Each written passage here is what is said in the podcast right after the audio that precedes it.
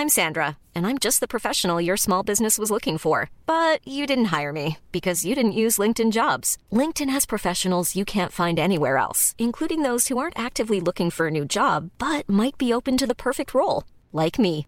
In a given month, over 70% of LinkedIn users don't visit other leading job sites. So if you're not looking on LinkedIn, you'll miss out on great candidates like Sandra. Start hiring professionals like a professional. Post your free job on linkedin.com/people today.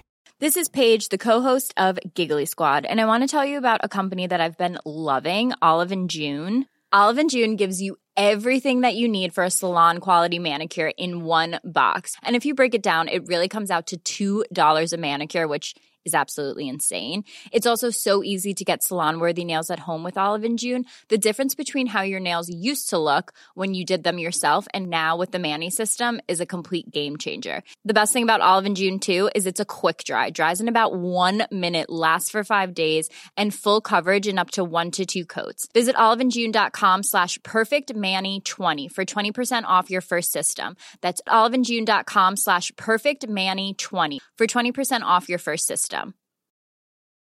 Burrow is a furniture company known for timeless design and thoughtful construction and free shipping, and that extends to their outdoor collection. Their outdoor furniture is built to withstand the elements, featuring rust-proof stainless steel hardware, weather-ready teak, and quick-dry foam cushions. For Memorial Day, get 15% off your Burrow purchase at burrow.com slash ACAST and up to 25% off outdoor. That's up to 25% off outdoor furniture at burrow.com slash ACAST. Välkomna till podcasten Jägaren med mig Daniel da Silva. Ja, det ni nu ska få lyssna på det är ett lite speciellt avsnitt, eh, framförallt för mig. För det är nämligen så att dagens gäst som nu sitter mitt emot mig är Ove. Hej Ove. Hej. Och Ove eh, har jag pratat om i podden många gånger. Eh, han kallas för Kung Ove eh, och för mig så kallas han även för en, eh, en eh, väldigt god vän. Eh, och jag har ju tidigare aldrig intervjuat eh, liksom en, en kompis så här. Men Ove, du är ju min jaktpappa. Det är på grund av dig jag började jaga och väldigt mycket av det jag har lärt mig rent praktiskt ute i skogen är tillsammans med dig. Så för mig är det en självklarhet att jag sitter här med dig Ove. Och jag hoppas att ni som lyssnar eh, och jag hoppas att du eh, delar med dig av lite tips och tricks Ove. Eh, kommer tycka att detta är lika intressant som, som jag tycker att det ska bli. Tror du att det kommer gå bra? Ja, kanske. Kanske. Ja. Men innan vi drar igång intervjun med Ove så tänker jag att eh, först så kommer här ett eh, inslag med poddens huvudsponsor Chevalier. Och idag så skulle jag vilja slå ett slag för Chevaliers nya Tweed. Det är nämligen så att Chevalier har släppt eh, ganska nyligen en helt ny Tweed-kollektion. Både för herr och dam. Den heter Wiston för herr och Advi för dam. Och är uppbyggd på samma sätt. Det är tre delar. Det är kavaj, det är byxor eller breeks. Eh, nickers tror jag det heter för, för dam. Eh, och eh, väst. Eh, de här tre delarna kan man ju ha tillsammans såklart. Eh, och se ut som en riktig lord. Eller så kan man ha dem var för sig. Eh, jag, jag har ju dem gärna tillsammans. Alltså. Jag, jag tycker det är, jag, jag, jag gillar det. Jag vet att det är en tudelare där med tweed. Vissa eh, tycker ju att det är liksom jättekonstigt och andra älskar det. Jag tillhör ju den här gruppen som, som gillar den riktigt mycket. Eh, jag tycker det är gött. Är man på en, eh, eh en andjakt eller liknande så ja, men då är det nice att ha tweed på sig. Man känner sig lite fin. Eh, det finns något form av arv i den som, som jag gillar. Eh, och sen så är just den här tweeden så himla snygg. Eh, tyget är gjort i ull, 100% men den är liksom inte tung. Den är lätt och den känns liksom somrig. Helt perfekt när hösten drar igång. Kavajen har ju då rymliga fickor på utsidan, bra bröstfickor på insidan. Eh, byxorna är lite förhöjda där bak för här. Eh, också väldigt rymliga och sköna att gå i. Jag gillar att ha breaks på mig. Eh, de här är väldigt luftiga och lätta och härliga. Men jag har andra breaks också från Chevalier eh, som jag uppskattar. För att jag, då slipper man ha det knöligt nere i stöveln. Ehm, och sen så västen eh, är helt suverän. Riktigt bra fickor, sitter snyggt och funkar utmärkt eh, helt själv också. Man behöver inte ha kavajen och byxorna om man inte vill. Västen är, är helt grym alltså. Men kavajen samtidigt, alltså den är ju så god och den behöver man inte bara ha när man jagar. Den kan man ju ha precis när som helst. Så äh, men, eh, jag skulle slå ett extra stort slag idag för eh, Wiston, eh, eller Advi som det heter för dam. Eh, Chevaliers nya Tweed.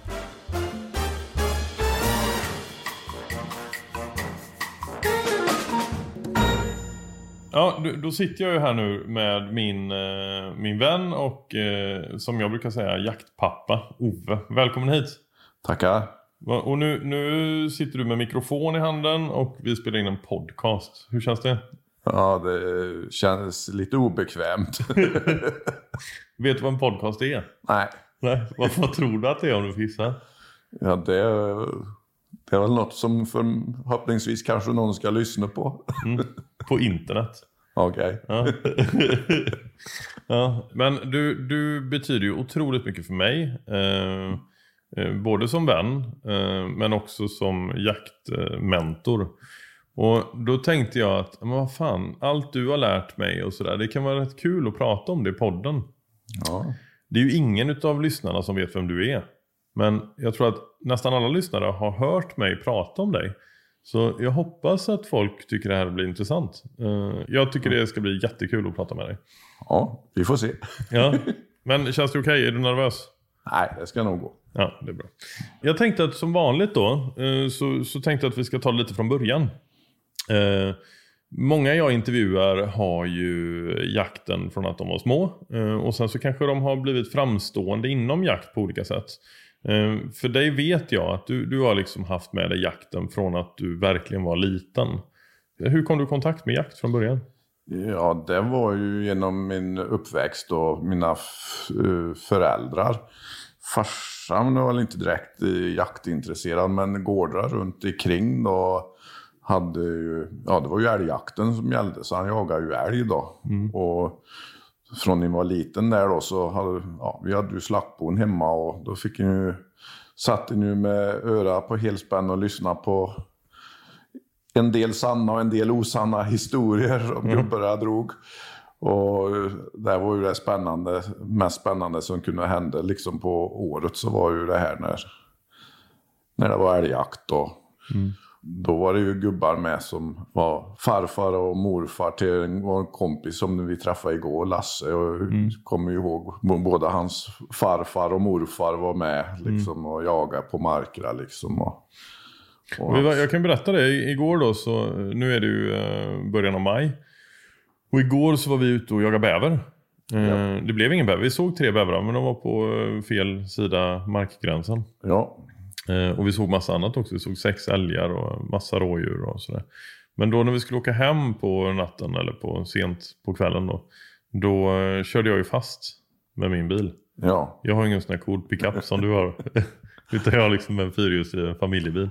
Så den fastnade ju i leran. Eh, och då ringde du Lasse. Jajamän. Eh, och så där är det ju jämt när jag är här. Ni hjälper varandra på ett sätt som är sådär jävla göttigt alltså. Ja, det får vi göra. Ja. Han, han, var, han skyldig mig några bärgningar. ja men du sa bara hallå, hallå. Vad gör du? "Nej, Jag kollar på tv. Vi står nere vid broa. Och sen bara kom han. Du behöver liksom inte förklara så mycket. Nej, det får funka så. Ja. Men det, och det, det känns som att det, det är så det funkar här. Men, men om, vi, om vi går tillbaka då till din... När, när du var då några år, var du med på jakt då också? Eller var du, satt du mest i slaktboa? Nej, ja, det var ju på kvällen i slaktboa då, liksom när jag var liten där då. Sen eh, eh, var en väl, när jag började bli ja, tio år, då kommer jag ihåg, då var jag med. Då var det, då var jag mycket i, eh, ja, i skogen liksom själv. Eh, smet iväg lite och så här. Och när det var älgjakt då så, då var det jag och Lasses far, Karl-Erik.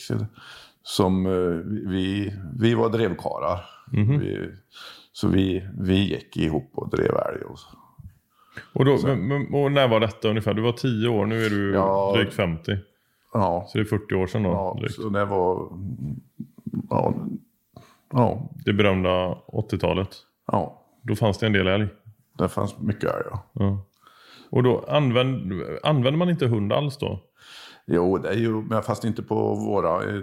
Det var ett litet lag så vi, vi hade inga älghundar då. Nej. Utan eh, den, oftast så var det att man satt på pass. Laget gick ut och och satt man på pass. Det ja, första på morgonen. Och Sen så började några gå då. Drev av liksom. Då var det oftast jag och Karl-Erik som gick.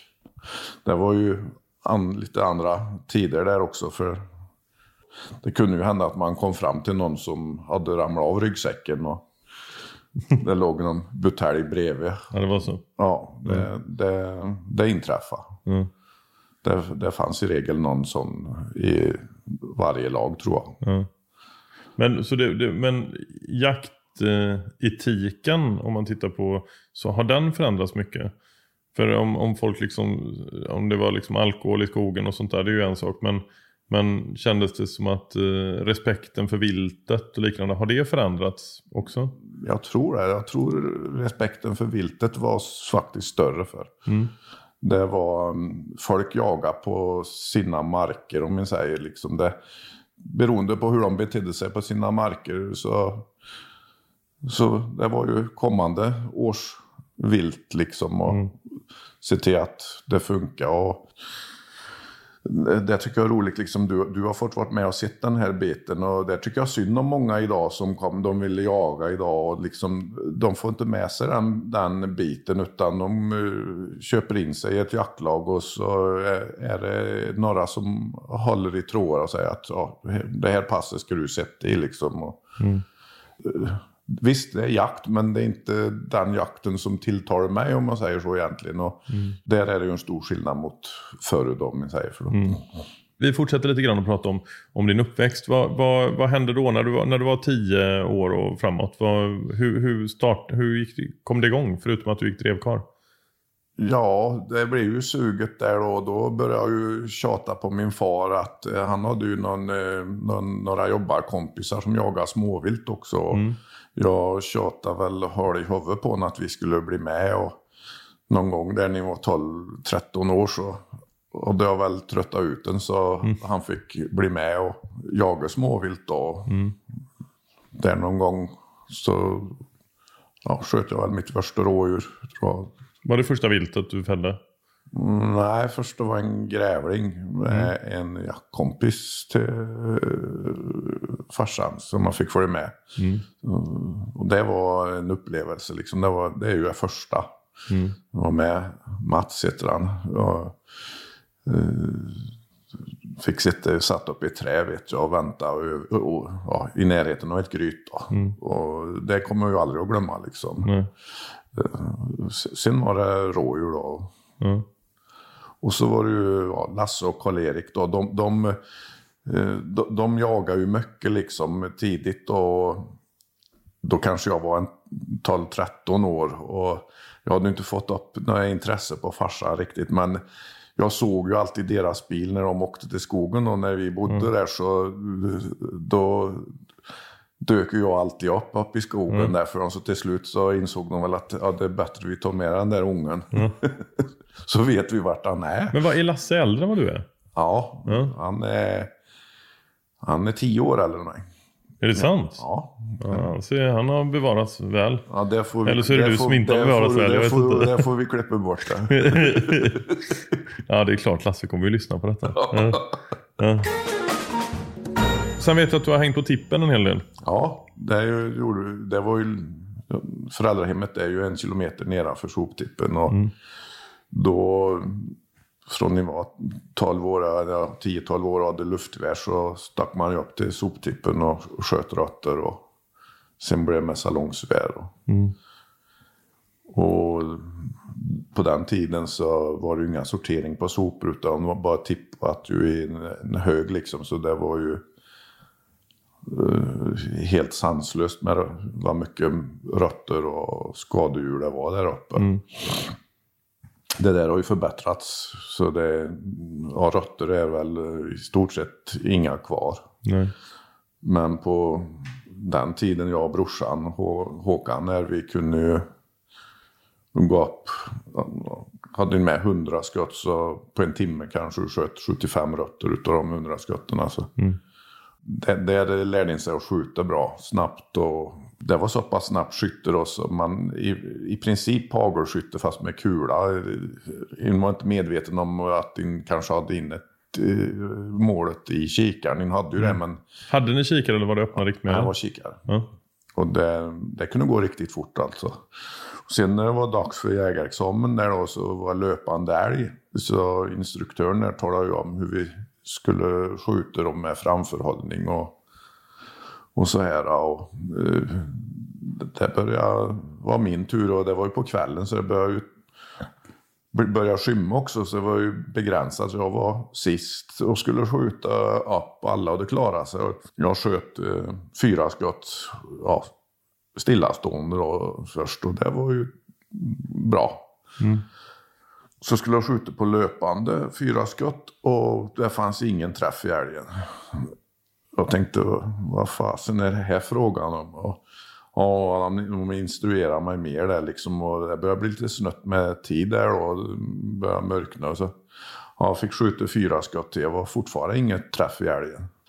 Prova fyra skott till. Då kände jag att jag, jag gjorde ett dåligt skott. Mm. Och ett skott då satt jämt fram i halsen där jag höll. Eller så jag snudda bogen och det var, var liksom det enda. Så då fattade jag att eh, det här går inte. Så jag orkade tjata till mig fyra skott till då. Så då sköt jag när jag tryckte av när jag gick förbi femmittan. Mm. Och då satt de ju där. Mm. Så det, det kom ifrån all skjutning på soptippen. Alltså jag hade väl... Ja, Alldeles för mycket framförhållning? Ja, precis. För jag hade så pass eh, fart i i, i svingen då så det stämde mm. bättre när jag, jag rörde fortare, börsade målet. Mm. Så det stämde, jag hade fått in något så det stämde med att jag tryckte av när jag gick förbi det jag mm. skulle träffa. Det där har faktiskt ändrat sig så jag kan inte, jag skjut, skjuter inte riktigt på det viset idag utan nu har jag lite mer framförhållning. Mm. Vad Har du konstant framförhållning då eller går du fortfarande igenom? Och jag, går, jag går igenom mm. och så lite fram, framförhållning. Mm. Eh, när kom din, du, du har ju en otrolig kunskap och fascination kring just rådjur har jag förstått. Ja. Du har ju jagat det eh, i mängder. Eh, men du har ju samtidigt då så har jag ju lärt mig väldigt mycket om dig kring förvaltning. Vilka bockar man ska eh, kanske fälla, om de är retur eller inte och så vidare. Eh, och ni har ju stenkoll på markerna. Ni vet ju det är klart att det dyker upp nya bockar helt plötsligt och sådär. Men, men annars har ni väldigt bra koll på den här marken. Ja, det, och det har ju lite med att eh, alla har anknytning till marken som vi jagar på. Mm. Och nästan alla bor här också. Så mm. Då blir det ju många observationer och man ser, ser djuren då. Mm. Och plus att det är ju några större gårdar här med grödor och sånt. Så det är ju, det är ju ganska lätt att se dem som nu på våren då till exempel. Eh, så det är ju lätt att... De visar sig ju mm. ofta nu också då. Men det, det, känns på markerna som att ni har en del skogsbockar som inte, som inte väljer att komma ut. Ja, det finns. Ja. Eh, de är ju svårare. Ja. Och det är ju de som är lite, tycker jag då, är ju mer utmaning också då. Ja, för du skulle ju aldrig idag sätta dig den 16 augusti och sitta liksom på, en, på en vall eller en åker och vänta på att något ska komma ut. Nej. Nej. Och det, det är ju helt förståeligt eh, med tanke på din erfarenhet och, och sådär. Men, men hur, hur, vad, vad, är det du tycker är roligast idag när det kommer till, om vi börjar med rådjursjakt? Ja, i, idag är det ju, tycker jag, eh, är det ju gemenskapen med om man jagar med hund då, liksom och, mm. och, så. Men eh, annars jaktformen som tilltalar mig mest är ju, är ju smygjakt liksom. Och då, då hänger ju resultat på dig själv liksom. Och mm. Du måste känna marken och lära dig alla, ja, mycket knep och tricks och grejer. Mm. Och det man kan lära sig mest av egentligen, eh, som jag har lärt mig mest av, det är förutom att ha ja, äldre som mina jagar med och kompisar. Då, men det som man lär sig allra mest av då, det är ju att tillbringa mötid när första snön faller. Mm. Gå runt på markerna och då ser du vilka flyktvägar, om, om till slut eh, har du väldigt bra koll på om du stöter något från det hållet. Vart, vart drar det iväg? Vart stannar de? Mm.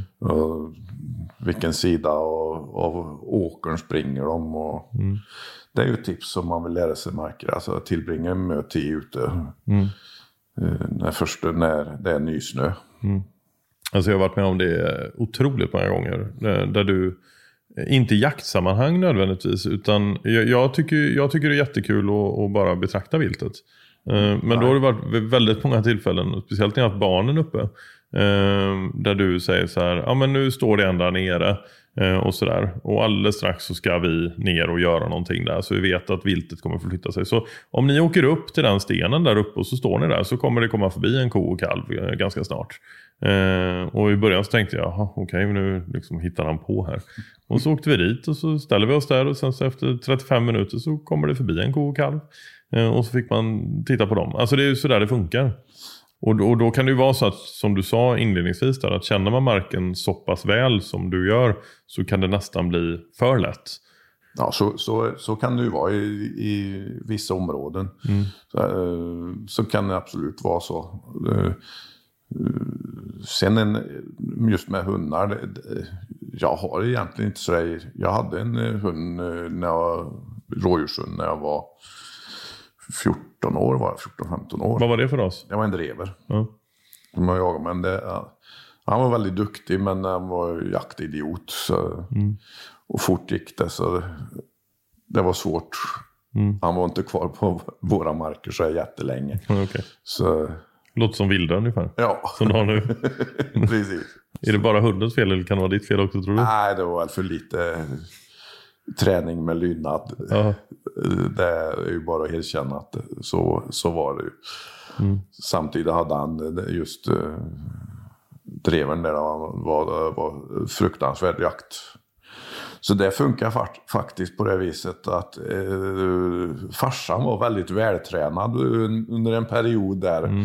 Eh, för Det är han väl fortfarande tycker jag. Ja, men då, då var han riktigt i, i, i form där. eh, Ja, för den här hunden den köpte jag 84 utav, utav Lasse. Faktiskt. Och, så- och brorsan är ju yngre och hon, hon och brorsan de blev ju väldigt tajta liksom. Och sen eh, blev han påkörd hund och blev skadad men klarade sig. Och då, då fick jag inte släppa hunden mer för brorsan. Nej. Men eh, då provade jag något annat. Att då fick farsan springa med hund Aha. i koppel och han sprang och drev. Och det funkar faktiskt bra. Men eh, det var jobbigt för farsan. Ja, det är klart. Men sen fick jag att jag, jag, vi turas att om många. Men farsan fick eh, en del resor där.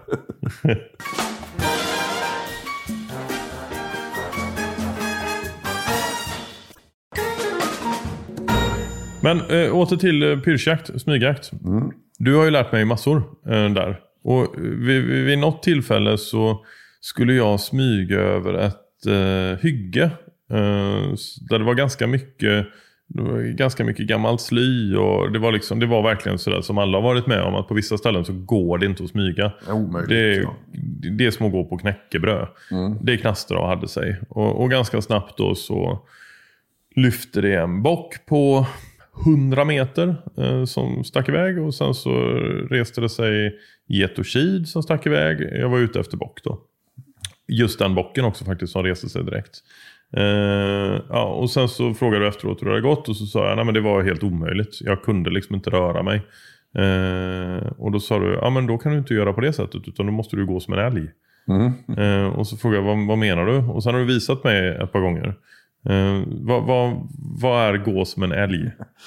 Nej, men står du och lyssnar på hur, hur en älg som är ostörd beter sig så tar den kanske tre, fyra steg eller något och sen eh, om den käkar i sly eller något så drar den ju sådär. Det blir ungefär samma ljud som om du tar näven på ung björk eller något och så drar uppåt och så tar du några steg och liksom, ja, du döljer inte ljudet för det är inte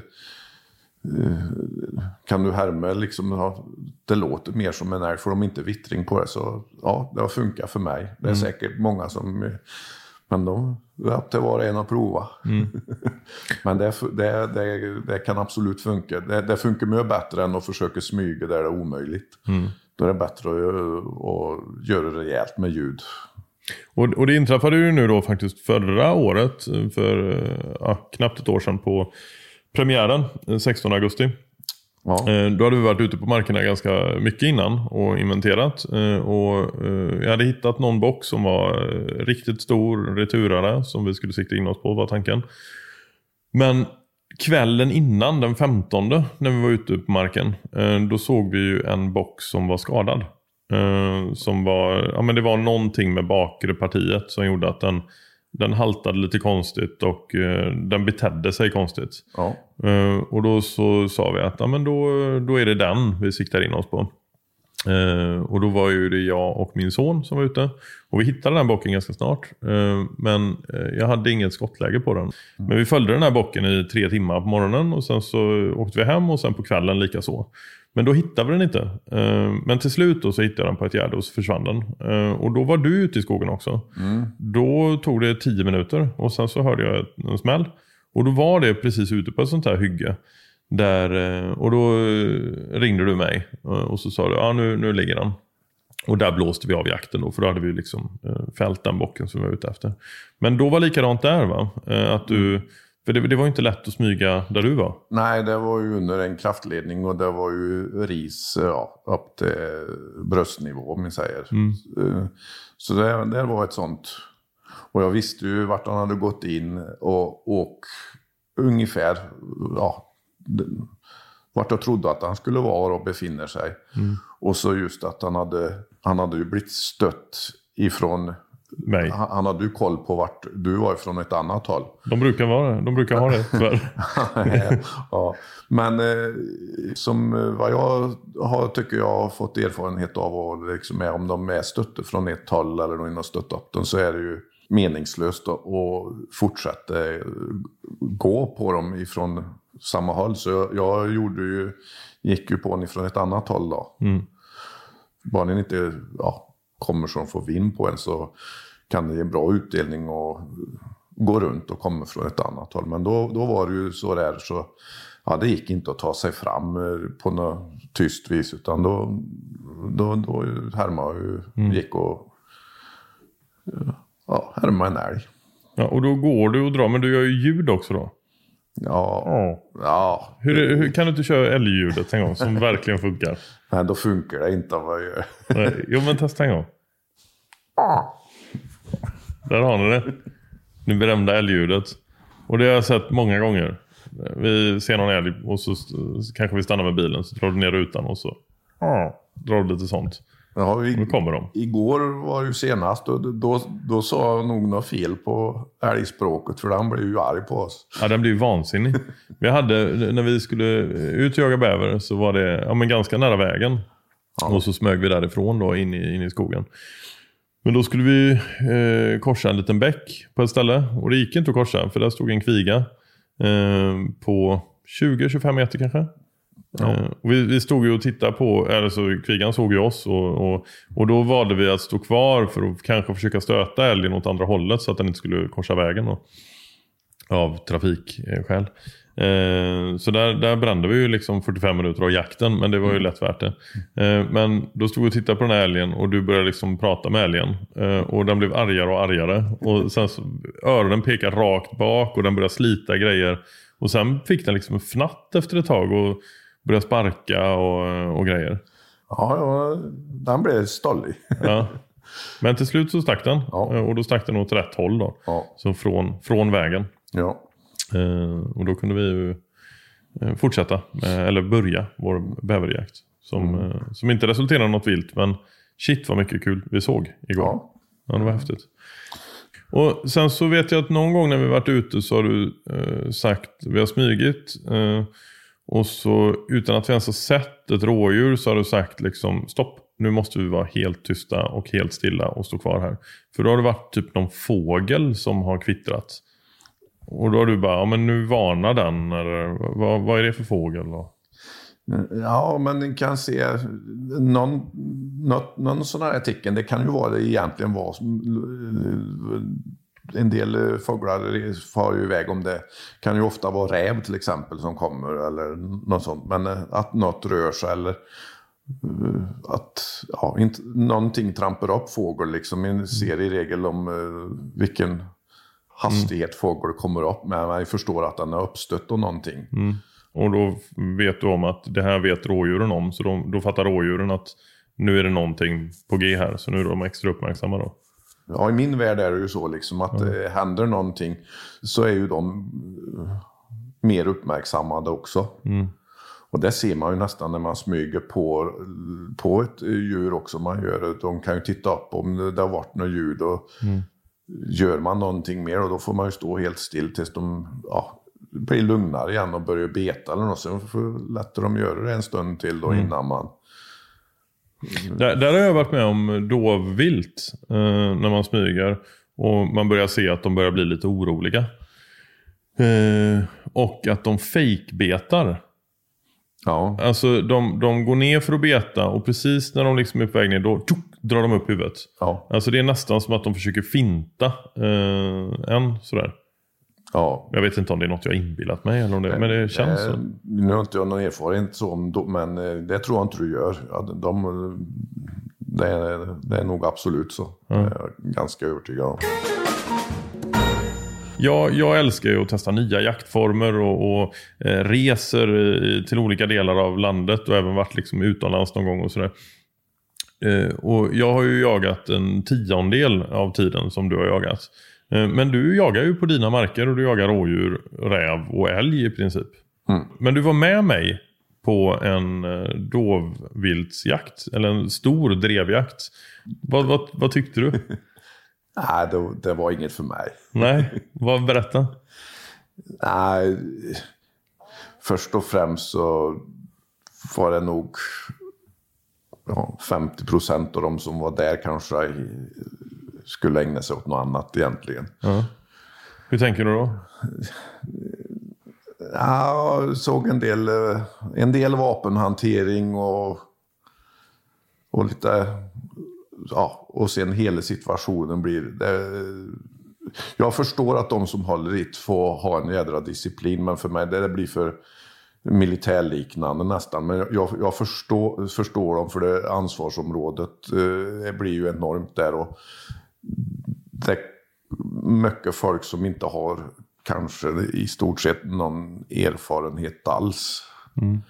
Eh, Så jag förstår på det viset, förstår de som men det funkar liksom inte för mig. Och det, det kändes väldigt konstigt tycker jag. Sen var det en jädra upplevelse att se alla djuren. Det, det var det, men eh, just det här att ja, nu ska vi jaga ett område, nu sitter du här liksom. Ja, och så ska någon gå med hundar. Och, och visst, det är ju så det funkar, men eh, det är väl ingen... Det är ingen jaktform som liksom sätter något krav på mig direkt tycker jag, mer än att avlossa ett bra skott. Och det tycker jag kanske är det lättaste. Det- Men eh, en upplevelse och jag såg mycket vilt. Jag hade- Jag hade kunnat sköta vilt också, men eh, det, det kändes inte... Det, det, det var absolut kul att se det, men som jaktform var det inget för mig. För mig är det så här att jag, jag kan verkligen uppskatta den typen av jakter.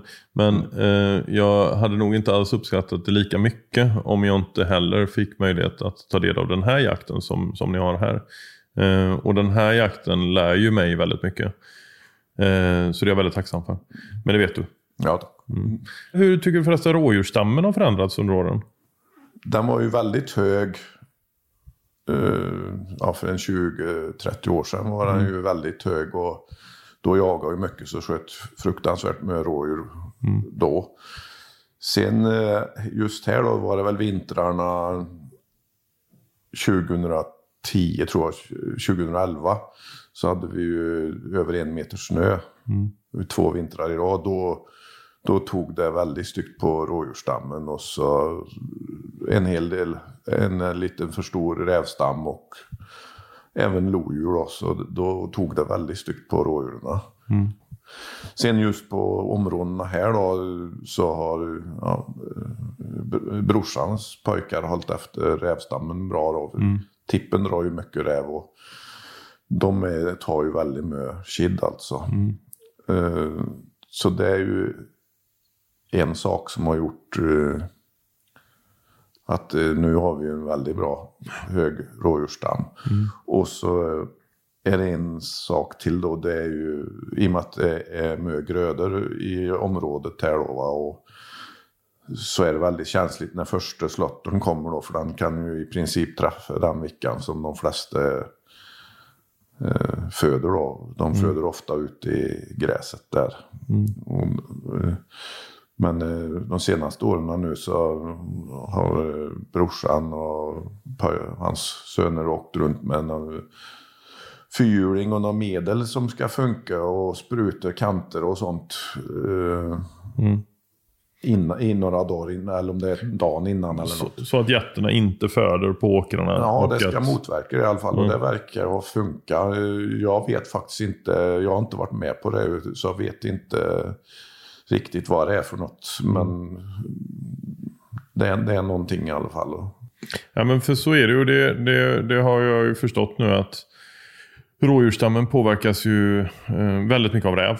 Mm. Eh, alltså, jag läste någonstans att ungefär hälften av rådjurssidan tas av räv. Ja. Eh, så det, det säger ju sig självt att får man ner rävstammen eh, så, så påverkar det ju eh, rådjursstammen positivt. Mm. Men som du säger då att det händer ganska ofta att på vårkanten när getterna får sina kid, eller killing som du säger, mm. då ligger de på åkrarna. Och när man då plöjer Nej, det är inte nej. plöjer. Nej, jag kan inte de där uttrycken. Det får vi ta bort. Nej, okay. Tröskar. Nej, det får vi också ta bort. hugger. Klipper. Vad fan heter ja, det? Slå gräset. Slå gräset. Först, då, då åker tyvärr kiden med i det. Ja. Mm. Eh, det känns ju som att rådjursstammen här är väldigt stabil nu. Ja. Och har varit i ett, eh, liksom de åren jag har varit här. Jajamän. Det, det, det stämmer. Mm. Det, är, en väldigt bra rådjursstam. Mm. Och om vi går på älg då. Mm. Du har ju varit med under de här, eh, vad är det man brukar säga, alltså tidigt 80-tal var det va? Mm. När det var eh, otroliga mängder älg. Ja. På vilket sätt har det förändrats tycker du? Toleransen mot älgen är ju noll tycker jag. I mina ögon så känner, tycker jag att det pågår ett utrotningsförsök på älg i Sverige, mer eller mindre. Den bara läser om vilken skada älgen gör, men han gör nötta också. Och när stora skogsbolag går in och ska styra det här också då, så nej, det känns bedrövligt. Då. Mm. Sen letar det här ner sig i, i jaktområden liksom. Det sätter ja, tycker, jag, tycker ändå i många fall, i alla fall normalbegåvat folk. Som ändå sitter och förespråkar att ja, det blir bättre älgstam om vi skjuter kossor. Det blir mer älgar om vi skjuter kossor och kalvar. Jag har alltid haft svårt att köpa den här diskussionen. Utan det, det, det är en policy för att få ja, eliminera älgstammen så det är så liten som möjligt i mina ögon. Hur tycker du att man bör göra? Skogsbruket har väl ett ansvar. Eh, I och med eh, jag jobbar i skogen och sånt också. Där står vi ju liksom att det, är ju produktion som gäller och dålig tolerans då mot älgen. Fast det finns väldigt mycket att göra. Liksom spara sly och sånt i vägkanter och kraftledningar. Och ha områden till dem. Sen förstår jag att eh, på många ställen uppe i Norrland att det kanske då, eller vissa områden, att det att det blir tufft för tallplantor och sånt. Men eh, nu då är man ju inne på en linje att det ska planteras gran på ståndorter som det egentligen ska vara tall på. Så här, och, uh, det blir en enformig skog som är... Ill... Nu pratar jag bara vad jag tror. Mm. Eller vad jag ser då, då är det ingen tolerans mot löv i princip. Mm. Och då får du, du får en skör skog och en känslig skog och blir mindre mat. Mm. Nej, jag tycker toleransen mot älgen är alldeles för liten. Och mm. Man hör då att det inte ska bli någon skog kvar. Men vi har ju väldigt mycket skog som är 40 och 50-årig. Och skulle den policyn som de säger ha stämt då så i med den älgstammen vi hade på 80-talet så skulle det ju inte finnas någon 40-50-årig skog. Mm. Så jag har väldigt svårt att köpa. Mm. Den här förvaltningen av älg. Och hur, om man tittar på det här med att fälla kor och, och kalv och liknande. Hur tycker du man ska göra då i ett, i ett lag? Vad ska man fälla och vad ska man inte fälla för att kunna förvalta älgen på så bra sätt som möjligt? det, de här problemen möter, möter ju varandra lite då som vi pratar på. Det är ganska lätt egentligen på ett sånt här område som vi pratar om att eh, folk bor här och har bra koll på vad det finns. Mm. Eh, och då, då blir det väl, väldigt märkligt liksom att eh, det är någon som talar om att ja, ni ska skjuta det och det och det ska vara kvotering på kön liksom. Och, när du kanske ser att du har en jättedålig pinntjur som det kommer aldrig att bli någonting av. Då, ja, då ska du inte få skjuta den utan du ska skjuta ett hondjur istället för att älgstammen kommer att bli bättre. Och på vilket jävla vis kommer den att bli bättre då liksom? Mm. Uh, och så jagar man med hundar då, liksom ett hondjur det är många som utger sig för att vara så pass bra jägare att de ser vad som är ko och kviga. Och det kan jag gå med på att det kan ni göra om det står still. Men har du en hund efter och ett trångt pass och, och folk att jaga på den där älgen i kanske flera helger i rad så rätt vad det är så ligger en kossa där. Mm. Istället för en pinntjur som inte, ja, som inte ska vara kvar helt mm. enkelt. Mm. Alltså för, den, för mig blir den här kvoteringen eh, jävligt dum. Vad, vad tycker du är tjusningen med älgjakt? Ja, det är ju ett uh, fantastiskt vilt. Mm. Och, uh, det är något speciellt liksom som händer när det är älgjakt. Det, mm. ja, jag vet inte hur jag ska beskriva det. Men det, det hänger nog ihop från den här uppväxten när man satt och lyssnade på gubbarna när de drog sina historier om mm. vad stora älgar hade gått förbi. Och när de blev förbannade på varandra för att någon hade, tyckte att någon hade skrämt ut en älg. Och det var ju det värsta som kunde hända för att någon gick på en älg som sprang över till grannlaget. Mm. det var ju värre än ett världskrig. Mm. och den, den känslan som du hade i slaktboa eh, när du var fyra år. Eh, den har ju jag nu när jag är snart 40 år. Ja. När jag sitter och lyssnar på er. Ja, men det, det ska jag. Du, eh, I och med att du har börjat jaga här då så öka, ja, har jag liksom hängt på. Jag tycker det är kul att vara med. Mm. Liksom inte, för jag har nog inte jagat så mycket själv liksom annars. Utan nu är det ju kul att mm. För jag känner ju av vad, vad, vad, spännande det blir för någon annan att mm. få göra det. Och då, då kommer ju det där känslan att det är tillbaka även fast det inte är för mig. Så, mm. ja, så blir det kul igen liksom.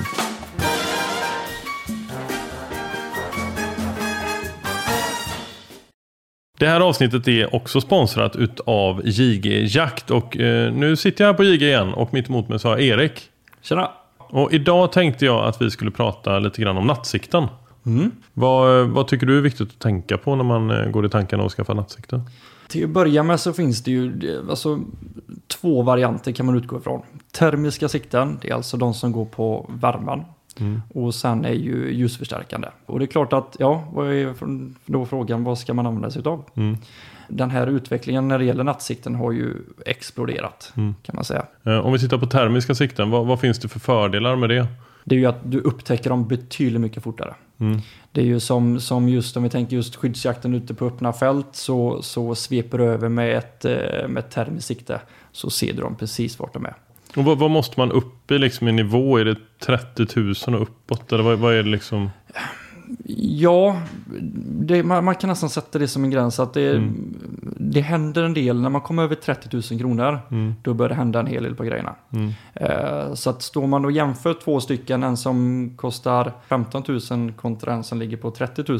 Mm. Så är det klart att ja, det är en stor pengaskillnad, men det är också en, en helt annan nivå på kvaliteten. Mm. Det är det ju. Om man tittar på IR-sikten då. Um, säger man IR-sikten? Mm, ja. ja, kan man, eller ljusförstärkande. Ja, ljusförstärkande sikten. Uh, vad, vad bör man tänka på då? För där finns ju för en ganska låg peng ändå. Ja, absolut, det gör det. De hamnar ju på helt andra pengar. Ja. Uh, så där går det att få tag på riktigt bra grejer för vettiga pengar. Mm. Det gör det. Men kan man säga så att ett IR-sikte eh, lämpar sig bättre för åtel och liknande? Och är det så att du ska ut på öppna fält så är det bättre med termiskt? Eller är det för förenklat att säga så? Ja, det kan man väl eh, nästan säga. Eh, jag tycker ju bland en, en väldigt bra kombo, det är att man har ett ljusförstärkande sikte på bössan och sen handhållen termisk. Den kombinationen rör man sig väldigt mycket. Man kanske jagar mellan olika fält. Du kanske går igenom ett skogsområde innan du kommer ut på nästa fält.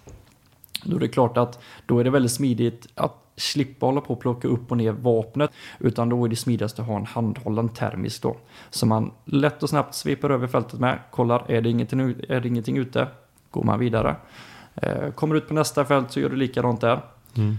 Intressant. Jag vet inte om ni eh, märkte vad som hände där men det är ungefär så som det brukar hända när man är inne. Man är ju inne efter en produkt och sen så träffar man Erik och så går man ut med två produkter. Eh, det är bra jobbat Erik.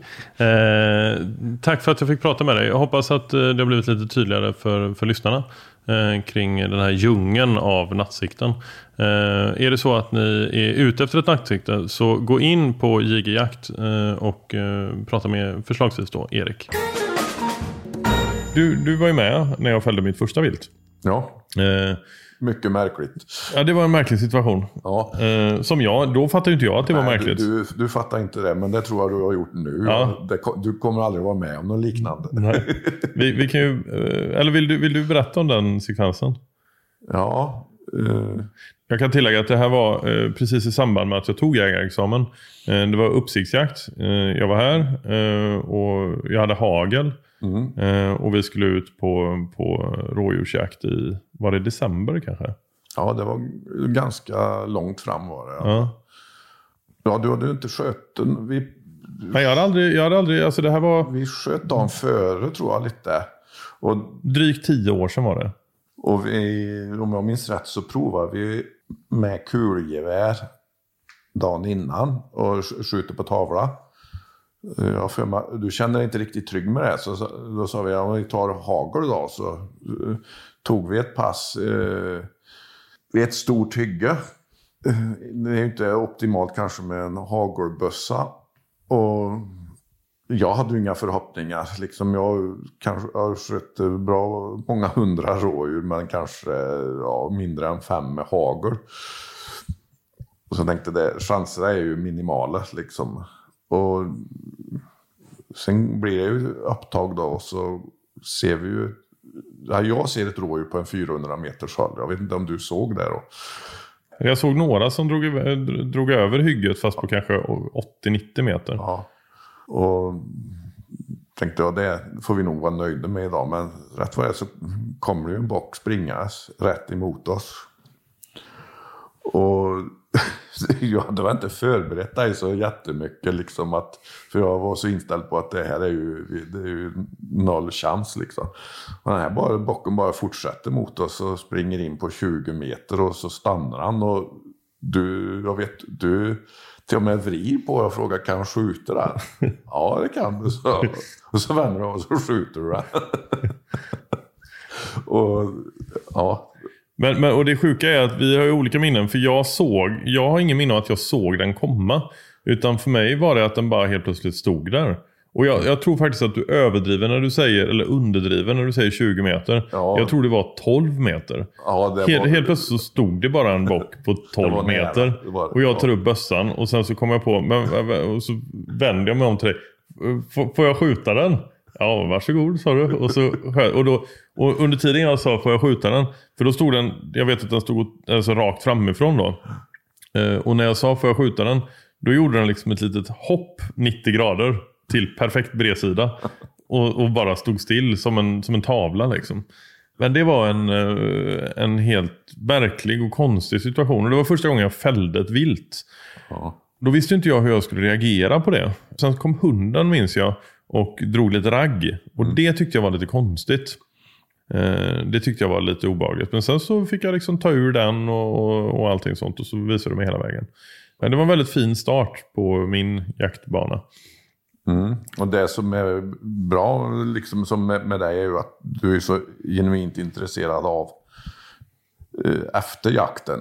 Och där tycker jag, det är också grejer som har lätt eh, blir irriterad på när jag ser det kanske på eh, en del jaktfilmer eller sånt. Eh, ja, folk ska ut och ja, jaga och det liksom mer eller mindre kräver att det ska vara action och händer något hela tiden. Och, och, och sen om de sköter något så liksom inte kunde ta vara på det själv. Det, eh, är man jägare och, och jagar då, då ska man kunna ta vara på det man har fällt.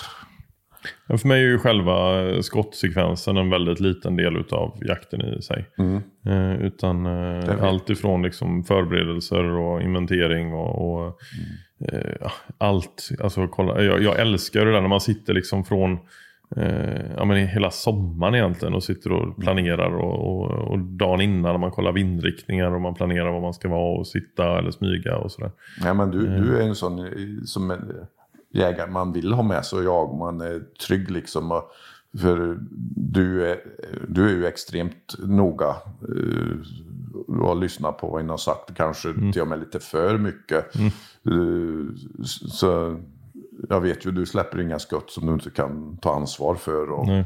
så här, och det känns ju väldigt tryggt när man, ja, är man i ett lag ska man kunna lita på varandra. Mm. Tack får jag ju säga. Mm. det känns ju gött att höra att du, eh, att du känner dig trygg i mitt sällskap. Ja. ja likewise. I alla fall när, med, när du kör bil en annan sak. det är för att jag kör långsamt. Vilda är ju eh, en otrolig jakthund. Du går ju nästan alltid med vilda. Mm. Eh, och nu sist så jagade vi eh, bland annat på ett område som var ganska nära vägen. Och där vet du om att eh, vild, då funkar det inte med vilda. Nej. För hon, hon fortsätter bara liksom. Ja. Eh, så då hade du den i koppel. Men när man släpper då, du, du har ju, jag har ju varit med dig när vi har smugit på ståndskall. Mm. Hur tycker du att man ska agera då? Ja, lugnt. Ge tid, fast det är svårt. Man blir ju, tycker det är så spännande och kul. Så man, väl kanske smyger på för tidigt. Mm. Det är väl det största felet man förmodligen gör. Mm. Uh, utan det är bra om det får stå fast. Kanske bortåt timmen. Mm. Då, då börjar allt att lugna ner sig liksom. Men det är svårt att hålla sig ibland. Mm. det är det. Vad skulle du själv säga är dina liksom vackraste jaktsekvenser? Har du, har du några sådana? Ja, jag har ju äh, en bild framför mig som är speciellt så är det ju om du tittar ut genom fönstret nu, mm. 50 meter bort så äh, här, här jag bor. Mm. Så det är ju väldigt speciellt för äh, där på bergknallen där satt jag och pyschade mycket. Mm. Så det var ju ett bra pass här som vi bor nu idag. Mm. Och sen att ni skulle få möjlighet att bo just här då. Det är ju en ynnest. Mm. Och det har ju kompisar att tacka. Per och Eva liksom. Och, mm. Så du valde att bygga hus där bästa passet var? Ja. det är en, då, då, då, är man en jaktidiot. ja. ja, precis. Jag brukar ju fråga mina gäster varför de jagar. Det är ju hela grunden till den här podden egentligen. Mm. har du reflekterat över det överhuvudtaget någon gång? Jag tror ju att mycket var den där eh, spänningen när man var liten. Alltså det var, det var ju fruktansvärt spännande alltså. att Sitta och lyssna på de, vad de hade sett. Då. Mm. Vad tycker du nu då? Vad är det som får dig att vilja hålla på med det? Ja, nu är det ju mycket, det är ju mycket när det är rådjur och, mm. vi har så är det ju mycket gemen, lite gemenskap och gå ut och Sen är det, tycker jag, väldigt roligt kan, när man är några stycken också, liksom lite mindre och kan röra sig mer fritt. Du, ja, man vet att man är bara några på skogen och kan gå som man vill. Då. Det är mm. olika. Liksom, ibland kan det vara skönt bara att gå och gå ut själv också. Mm. Ströva omkring. Men det, det, nu för tiden så skjuter jag ju inte. Mm. Men uh, om man går ut själv. Så jag vet inte varför jag bössar mig egentligen. Och det är väl, ja, om jag skulle se något som är skadat eller något sånt. Eller, Eller kanske någon räv när det är mö, när det är mö-räv eller sånt. Mm. Mycket är nog naturupplevelsen i sig. Men... Mm. Finns det någon typ av jaktform som du inte har provat på men där du liksom ändå känner att men det där hade varit kul att göra? Ja, vildsvinsjakt eh, skulle väl funka för mig. Liksom, eh, så. För ni, ni, har ju inte vildsvin här på marken. Nej, det börjar ju närma sig runt omkring här. Mm. Men just på den marken är det inget. Eh. Men du har aldrig jagat vildsvin? Nej. Mm. Det är väl det. Det, det, är, det, ja, det, det är svensk björnjakt i Sverige skulle jag väl också kunna tänka mig att jaga.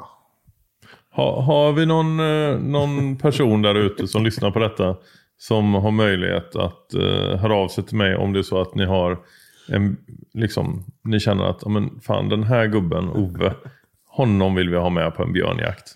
Då hör ni av er till mig och så blir det eh, genom er då min, uh, min present till Ove att kunna ge tillbaka lite grann för allt fint jag fått. Det får vi hoppas. Ja, ja det vore ju häftigt. Ja. Nej, men just att se andra marker liksom och särskilt norröver liksom. Annan natur och sånt.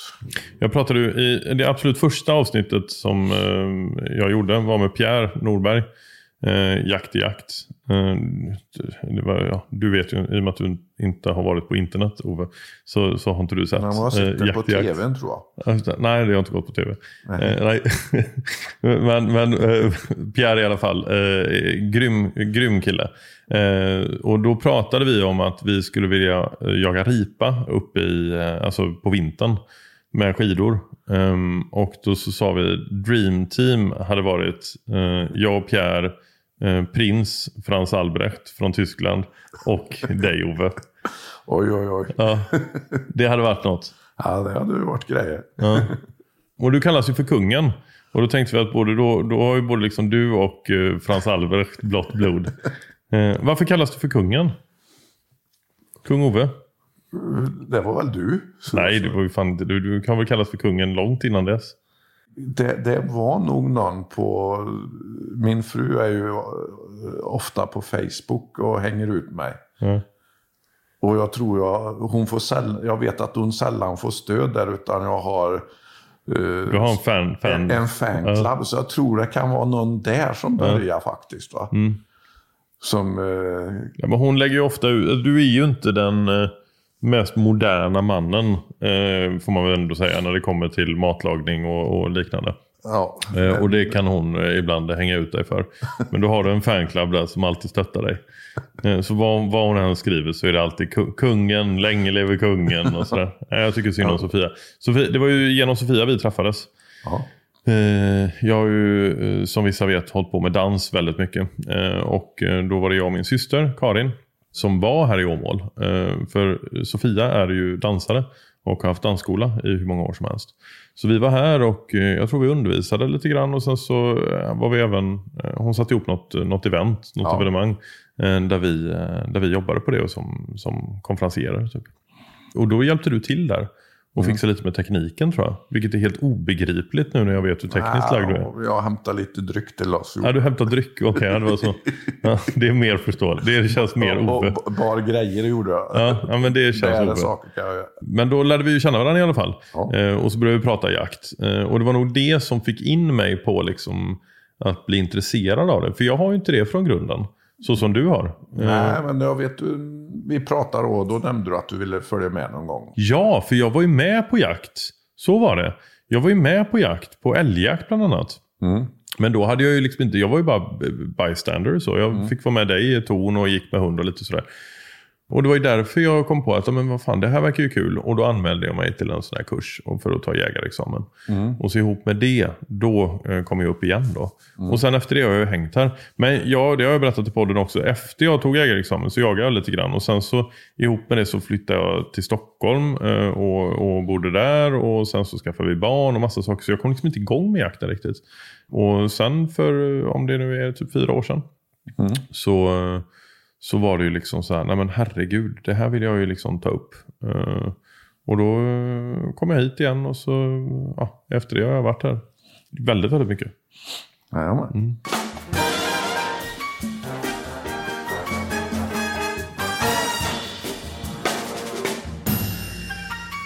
Ove, eh, nu, nu, eh, nu har vi pratat länge och det finns massa mer att prata om. Eh, Men jag är jätteglad att du ville ställa upp på detta.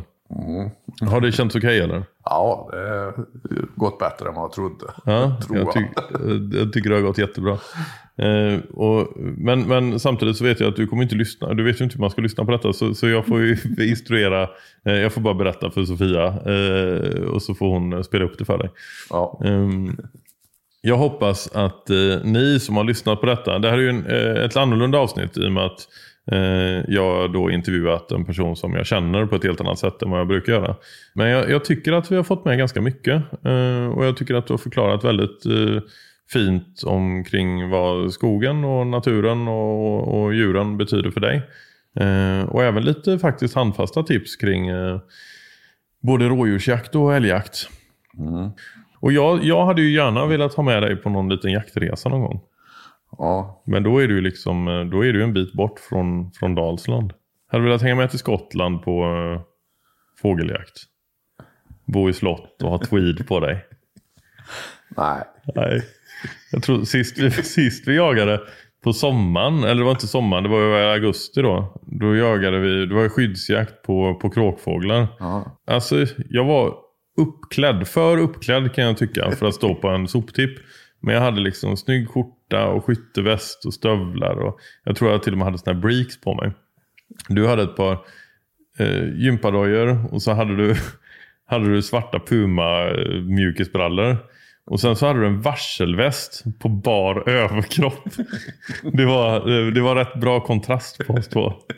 Så jag, jag kommer lära mig eh, och fortsätta lära mig extremt mycket av det Ove. Men aldrig din klädstil.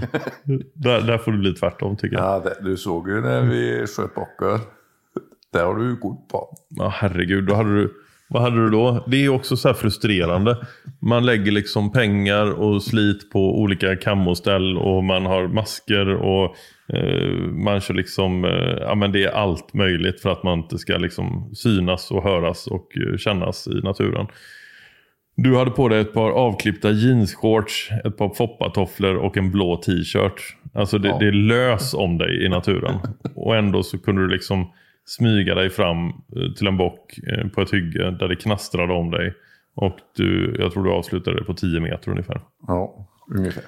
Eh, Så då fattar man att det, det kanske inte alltid går att köpa sig till att vara, vara kamouflerad i skogen. Det gäller att ha lite erfarenhet också. Tack Ove för att du ställde upp. Tack själv. Tack själv. Grymt. Och tack till alla er som lyssnat. Det här var ju sista avsnittet för säsongen. Nu blir det lite sommaruppehåll eh, där vi eh, alla eh, ska inventera våra marker, hänga med våra familjer och ha det riktigt gött nu. Så jag hoppas att ni har det. Vi, vi får hålla tummarna på en varm och lång och god sommar där vi laddar batterierna för höstens alla äventyr. Jag är tillbaka då ehm, och jag hoppas att ni också är det, att ni hänger med. Säsong 3 kommer dra igång under hösten. Men jag är jätteglad och tacksam för det stödet jag har fått under säsongen.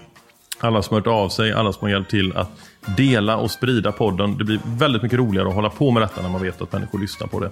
Så stort tack för det. Ha nu en riktigt god sommar så hörs vi eh, efter sommaren helt enkelt. Ha det bra nu. Hej!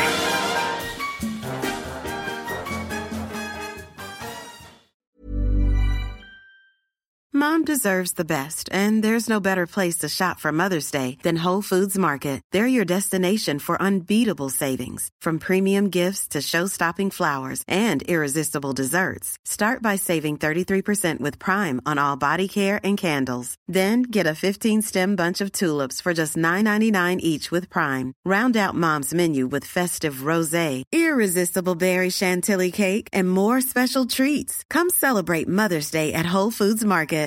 Imagine the softest sheets you've ever felt. Now imagine them getting even softer over time. That's what you'll feel with Bowl and Branch's organic cotton sheets. In a recent customer survey, 96% replied that Bowl and Branch sheets get softer with every wash. Start getting your best night's sleep in these sheets that get softer and softer for years to come. Try their sheets with a 30-night guarantee. Plus, get 15% off your first order at bowlandbranch.com. Code BUTTERY. Exclusions apply. See site for details. Planning for your next trip? Elevate your travel style with Quince. Quince has all the jet setting essentials you'll want for your next getaway, like European linen, premium luggage options, buttery soft Italian leather bags, and so much more. And is all priced at 50 to 80% less than similar brands. Plus, Quince only works with factories that use safe and ethical manufacturing practices. Pack your bags with high-quality essentials you'll be wearing for vacations to come with Quince. Go to quince.com/pack for free shipping and 365-day returns.